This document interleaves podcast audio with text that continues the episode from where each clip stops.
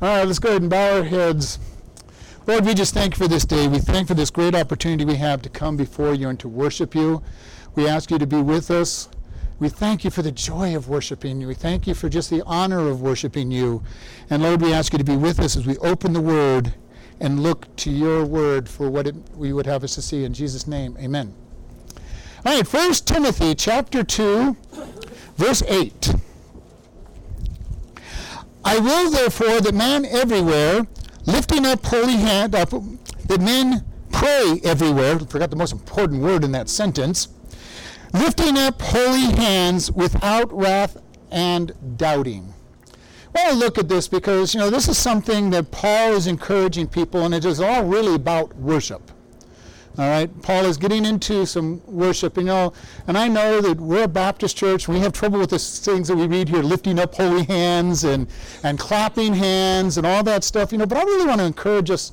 Let's enjoy God. Let's really enjoy God. It has to be done decently in order. I mean, I don't want you know nine different beats on the clap and people jumping up and all that, you know, yelling and hollering and all that. But you know, do we enjoy God? You know I have been in churches where I think if I saw them smile, you would think their faces were going to break. That's not true here for the most part, but you know, we're desiring to come before God, enjoying God, enjoying His Word, enjoying singing.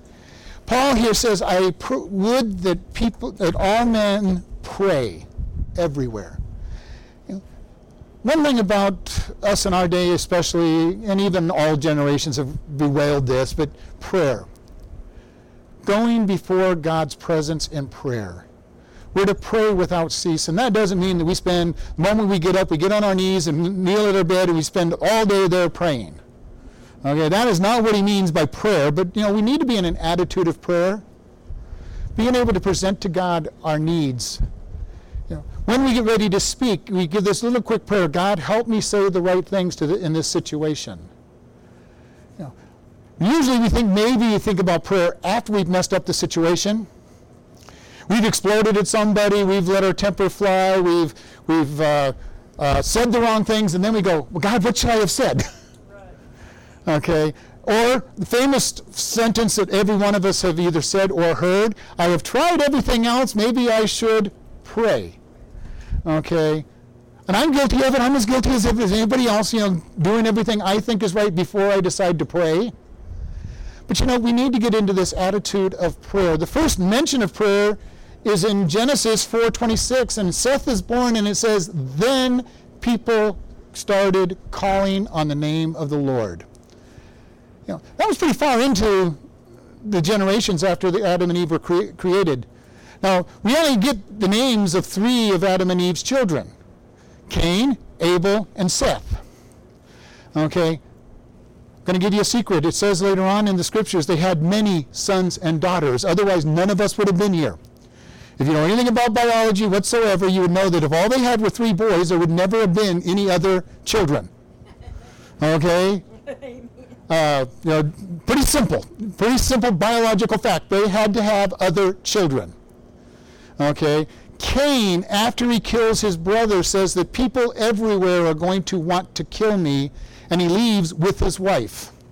And a lot of people will ask, well, where did he get his wife? Well, I'm going to tell you a secret. He married his sister. you know, as bad as that sounds, he married his sister. Otherwise, he had nobody else to marry.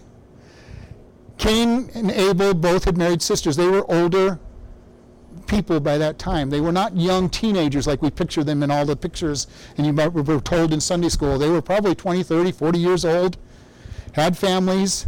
There were a lot of families, a lot of people.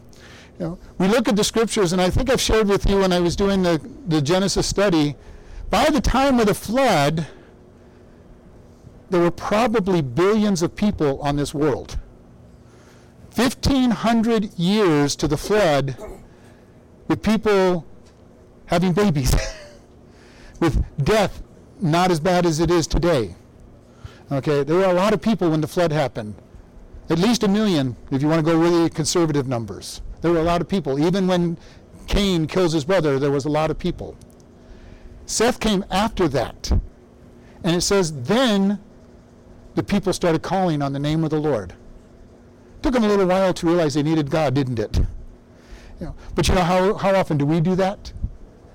You know, we go through a lot of our life without realizing the importance of prayer, the need of prayer, and we do many of our decisions in our life without turning to God.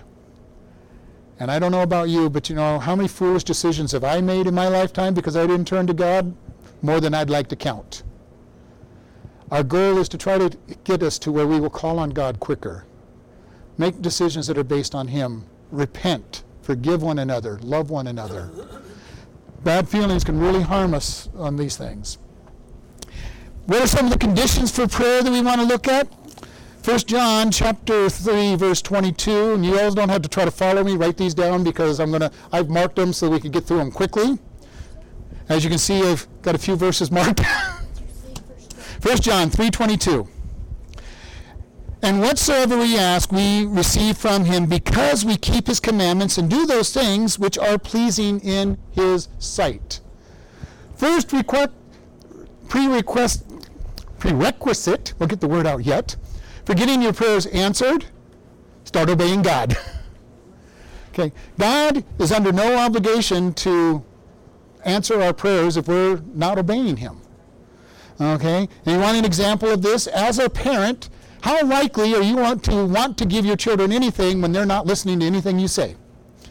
Hopefully, you're still giving them a roof over their heads and food on their food on the table. But you know, any of the extra blessings beyond, yeah, you don't really want to give your kids the new bike when they're not listening and not obeying. You don't really want to give them any you know thing above what they need when they're not listening. God's the same. Okay? He is a parent.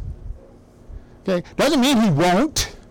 Just as we will sometimes give our kids things that they don't deserve, God oftentimes gives us things we don't deserve, which is all the time because we deserve nothing from him. But he gives us things. But the prerequisite for our prayers to be heard is keep his commandments, do what he asks us to do. You know, this is some of the things. I just want to look at prayer for just a few minutes on this stuff. In the book of Mark, chapter 11, verse 24. Therefore I say unto you, what things soever you desire, when you pray, believe, and you shall receive them, and you shall have them. We need to believe. Okay? This is not name it and claim it, that if just because I believe a God's obligated to give thee to him. But if I say something along the lines, God, maybe if possible you might think about maybe doing something for me, that's not a prayer of belief. God, I want you to do this. You can do this for me. Does that mean he's going to answer every single prayer we make? No. And you know what? Some of the prayers we make we think are really good prayers and we really need them, and God says no because he knows we don't need them. Okay, again, we come to being a parent. How many times did you tell your kids no to something and they're going, you just don't want me to have any fun? And you're going, no, I know that where that fun leads to is someplace I don't want you to go. And a kid doesn't believe it. And as I told the kids, I was with the kids today and I told them, you know, we, we adults are not no different than they are. We just have different problems. okay, we don't like to hear God tell us no any more than the kids like to have their parents tell them no. We don't like God to not give us things any more than we did when we were a kid because we never really truly grow up. We just have different problems, different, different desires. But you know, God says, pray believing. God, this is something I really believe is important for me, and God will say yes or no, or He might say wait. But He knows when He says no that it's for a reason. And we have to be ready to accept no is a valid reason sometimes. Even if we don't see the reason. There, there's a Christian song I remember, and even even a country song. There's also a country song, "Thank God for Unanswered Prayers," and it's a really good song in, in one sense, even though it's a little, you know, a little off the edge a little bit. Be saying, you know, hey, if this had been answered, it was a prayer I asked, if it had been answered, this is what I would have had, and I'm glad I didn't get it. If you live long enough, you will probably live long enough to realize, God, thank you for not answering that prayer. Thank you for not doing this for me. But we want to keep in mind believe is important for prayer. Okay? Not because God's a genie in the lamp, God, I, I wish for, I pray for. No, that is not what He is. But if there's something you really need in your life, pray asking God to do it, give it to you. You know, uh, we've talked about this. George Mueller one morning came up, and he's, the kids are out there, and if you don't remember him, he, he ran orphanages in England. And he came to the kitchen and, and they go, There's no food for breakfast. So George goes, No problem. He goes out and he starts praying, God, thank you for the breakfast that the kids are about to eat. All right, why? The kids needed to eat. what did God do? Provided breakfast for them. We're not going to go into that whole story because we've shared this story. You know, knock on the door and somebody's bringing them bread, somebody's bringing them milk. You know, and the kids have milk and bread for breakfast. You know, the, these guys that are out there as servants, you know, the people that are taking care of the kids are probably George. You didn't understand what we had said. there is no breakfast. How can you be thanking God for the breakfast? But George understood that God would give them their needs and he was praying with the need in mind.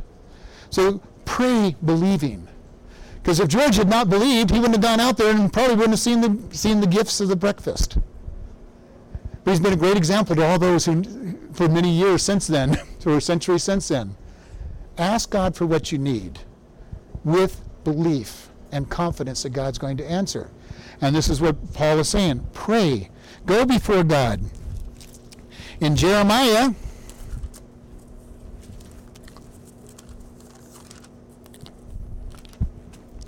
chapter 29, verse 13. And you shall seek me and find me, and you shall search for me with all your heart. God wants us to search for him. You know, sometimes God makes things difficult for us in our relationship with us because he wants to say, Are you trusting me? Are you going to trust me? In the Gospels, Jesus said, if you that you were to seek, ask, and we will find. Okay. Why does he make things difficult? Because he's wanting to say, are you going to lean on your own understanding, your own strength? And the sad thing is, usually we lean on our own understanding, our own strength. God, I didn't get answered five minutes before I answer, asked this prayer, so you must not going to be answered. I'm going to do it my way. Yeah. And you know when I say that, you know, we, we laugh, and but you know how many of us have done just that kind of prayer? God, I'm praying this, and you didn't answer me yet. I haven't even finished praying, but you haven't answered yet.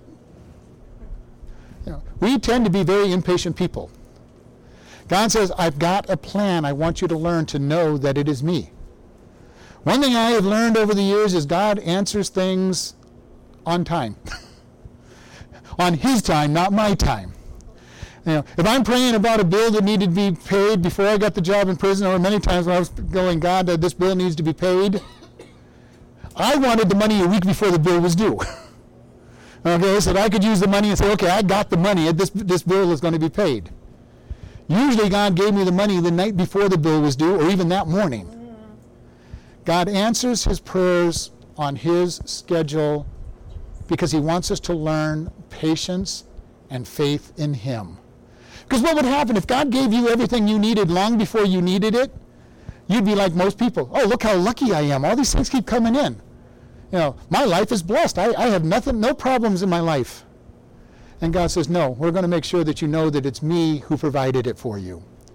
So he said, they, Jeremiah tells us to seek him. And then the next verse I want to go over is very well known. It's quoted all the time. Second Chronicles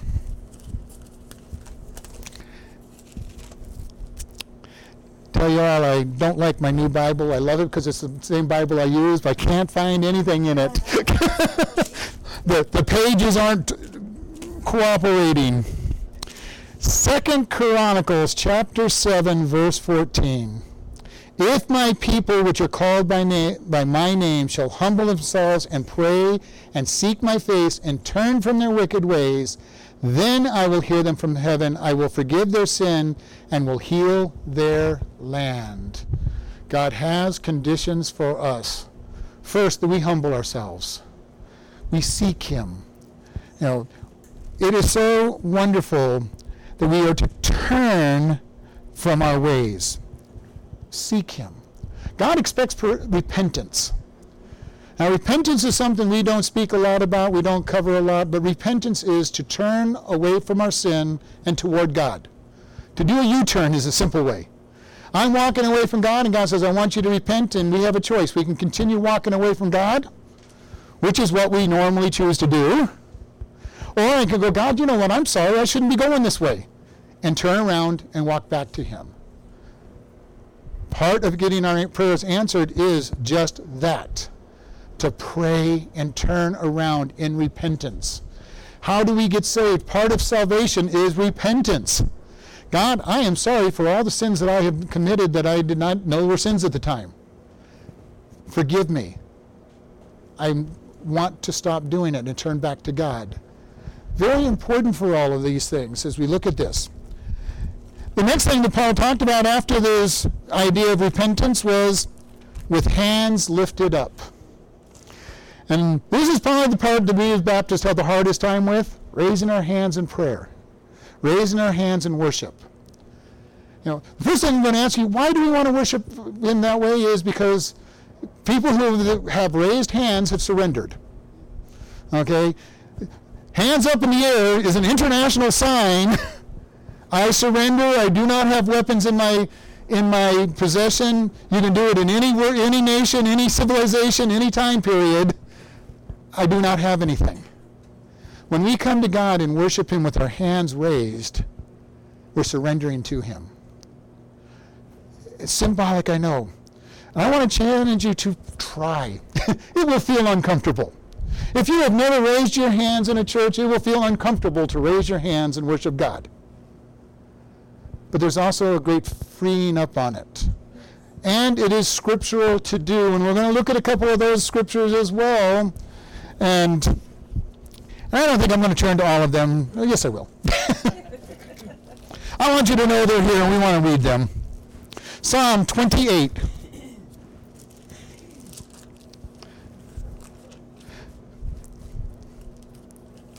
Verse 2 Hear the voice of my supplication when I cry unto you, when I lift my hands toward your holy oracle. God, I'm praying. This is back to prayer. God, I'm praying. Listen to me. I'm surrendered to you. you know, I don't necessarily raise my hand as often as I should when I pray. But you know, when you get into the Bible, you know, here in America we teach you put your hands together and pray. Now it works really good with little kids. Usually what we're trying to tell them is quit, quit fidgeting, you know, keep your hands together and quit, quit playing around. But in the Bible it talks about raised hands, empty hands to God. Consecration uh, word is to be filled with my hands empty before God. Psalm 63 4 says, I will bless you while I live. I will lift up my hands in your name. I will lift up your my hands and challenge you.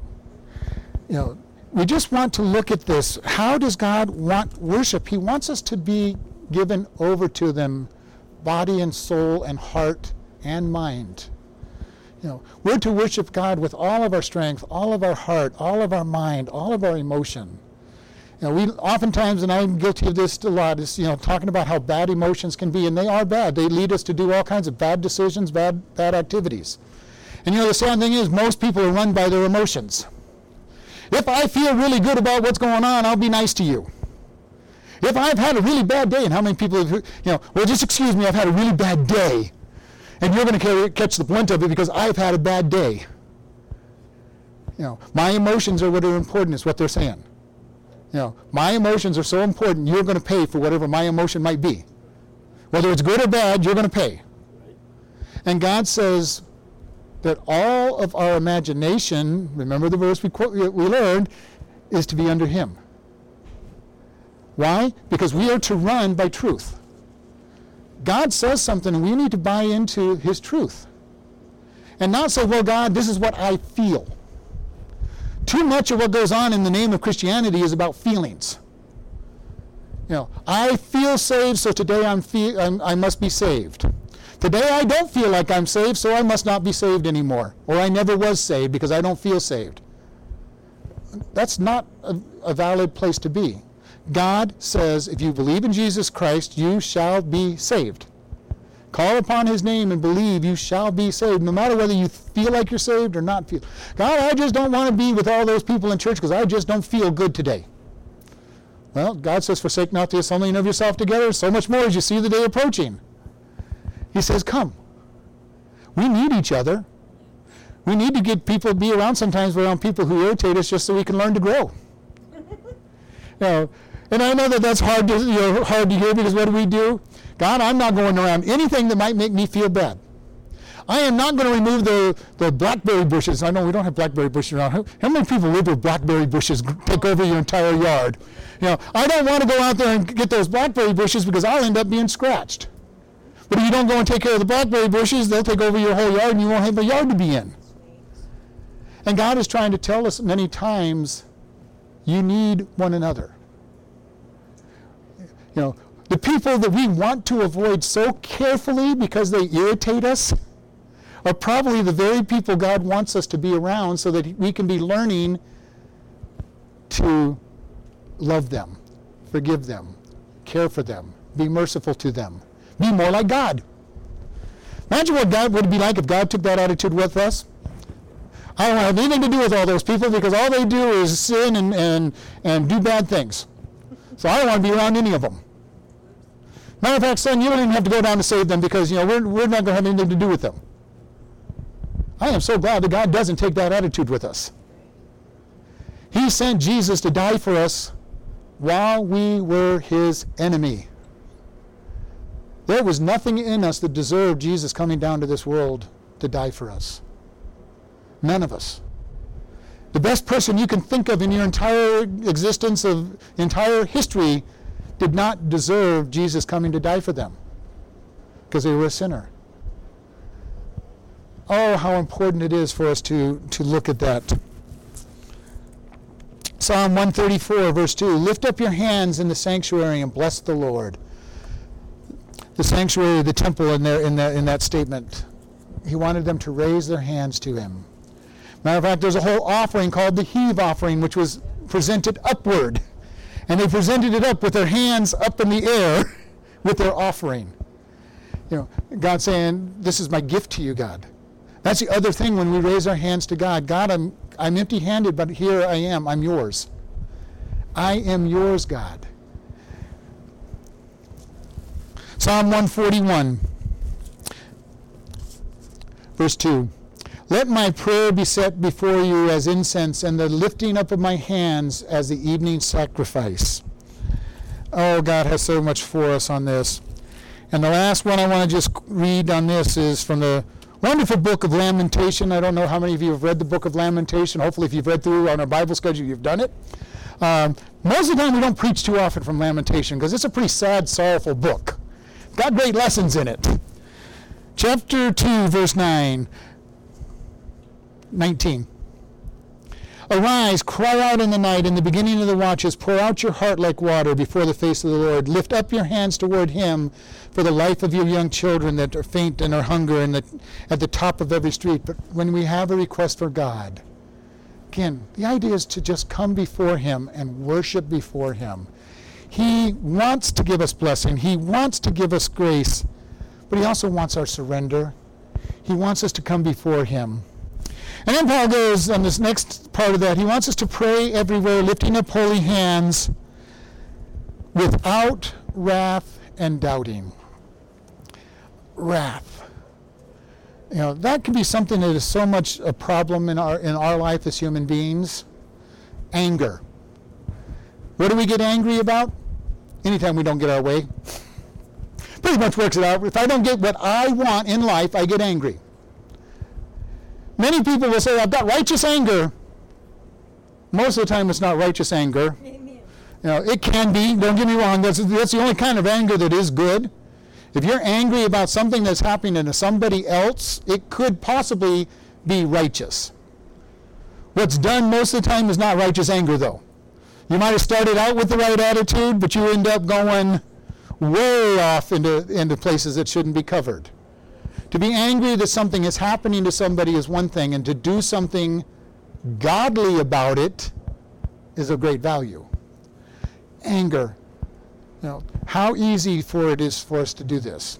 We live in a, we live in a me, me first generation. Okay? Whatever I want is what's good.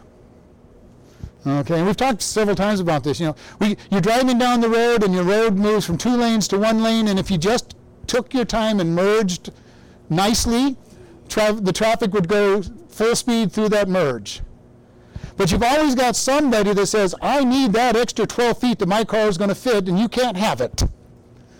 I need the three, say, you know, the, the half a second to get ahead of you. I, I use that one because driving is, if you've driven me, you know that I get very irritated with drivers. I'm an impatient driver.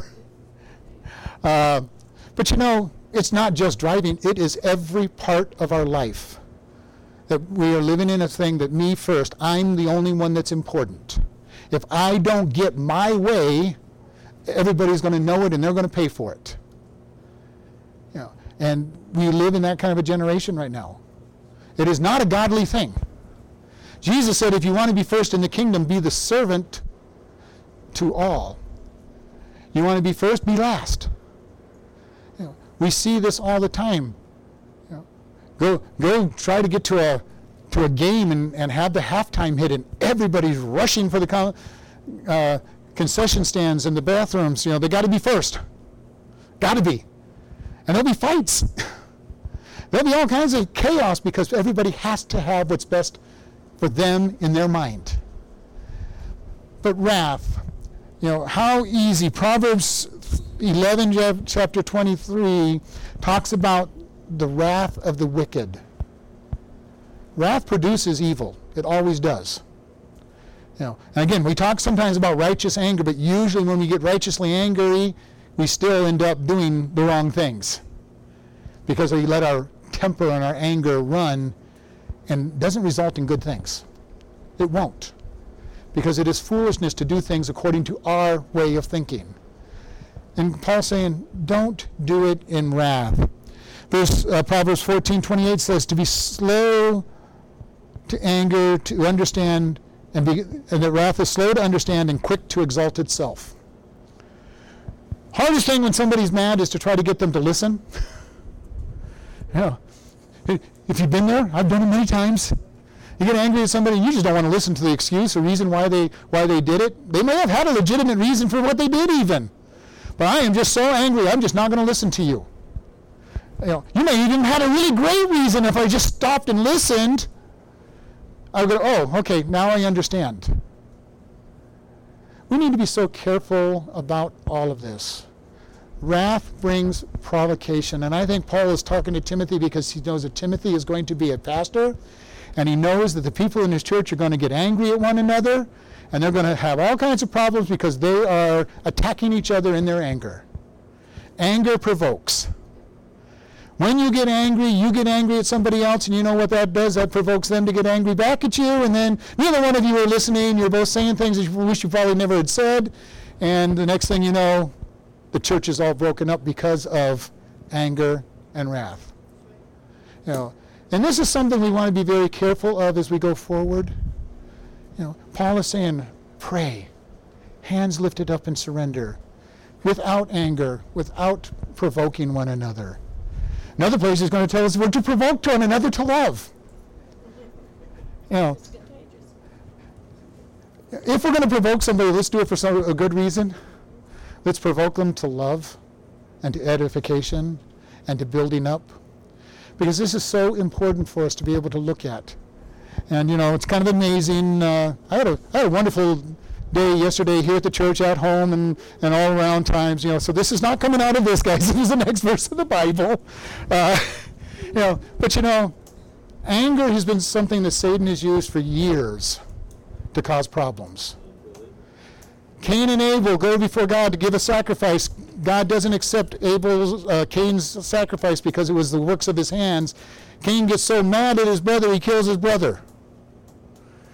How often have we maybe not physically killed somebody, but verbally killed somebody because our anger exploded? Usually because we didn't get our own way. Cain got mad at his brother because his brother did things God's way. He didn't do it God's way, and God said, No, I'm not taking yours. And he kills his brother. Literally kills his brother. How often have we killed a brother or sister in our anger because they seemed to get accepted and we didn't get accepted by God? Something was right and not, you know, to them and not to us. We need to be careful.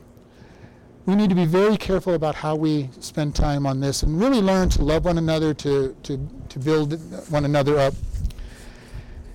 And I know normally we go into a singing time, but I think today I want to challenge the church. For about five minutes or so, I would like us to just go into prayer individually. If you want to come up front and kneel, I don't care, kneel at the pew. I really want to see us go before God in prayer and just pray to God. Whatever He puts on your heart, I will do it for only five minutes because there's some people that think will think that five minutes is going to be an eternity. Uh, you know, it was said back in the 1700s, there's going to come a time when people will not be able to pray for, for, for an hour. We're in that time that we can't pray for an hour. And at that time, they were, they were concerned that people were slipping into just an hour for, of prayer. You know, but I want to take just a few minutes and pray. So, and then I'll close in prayer.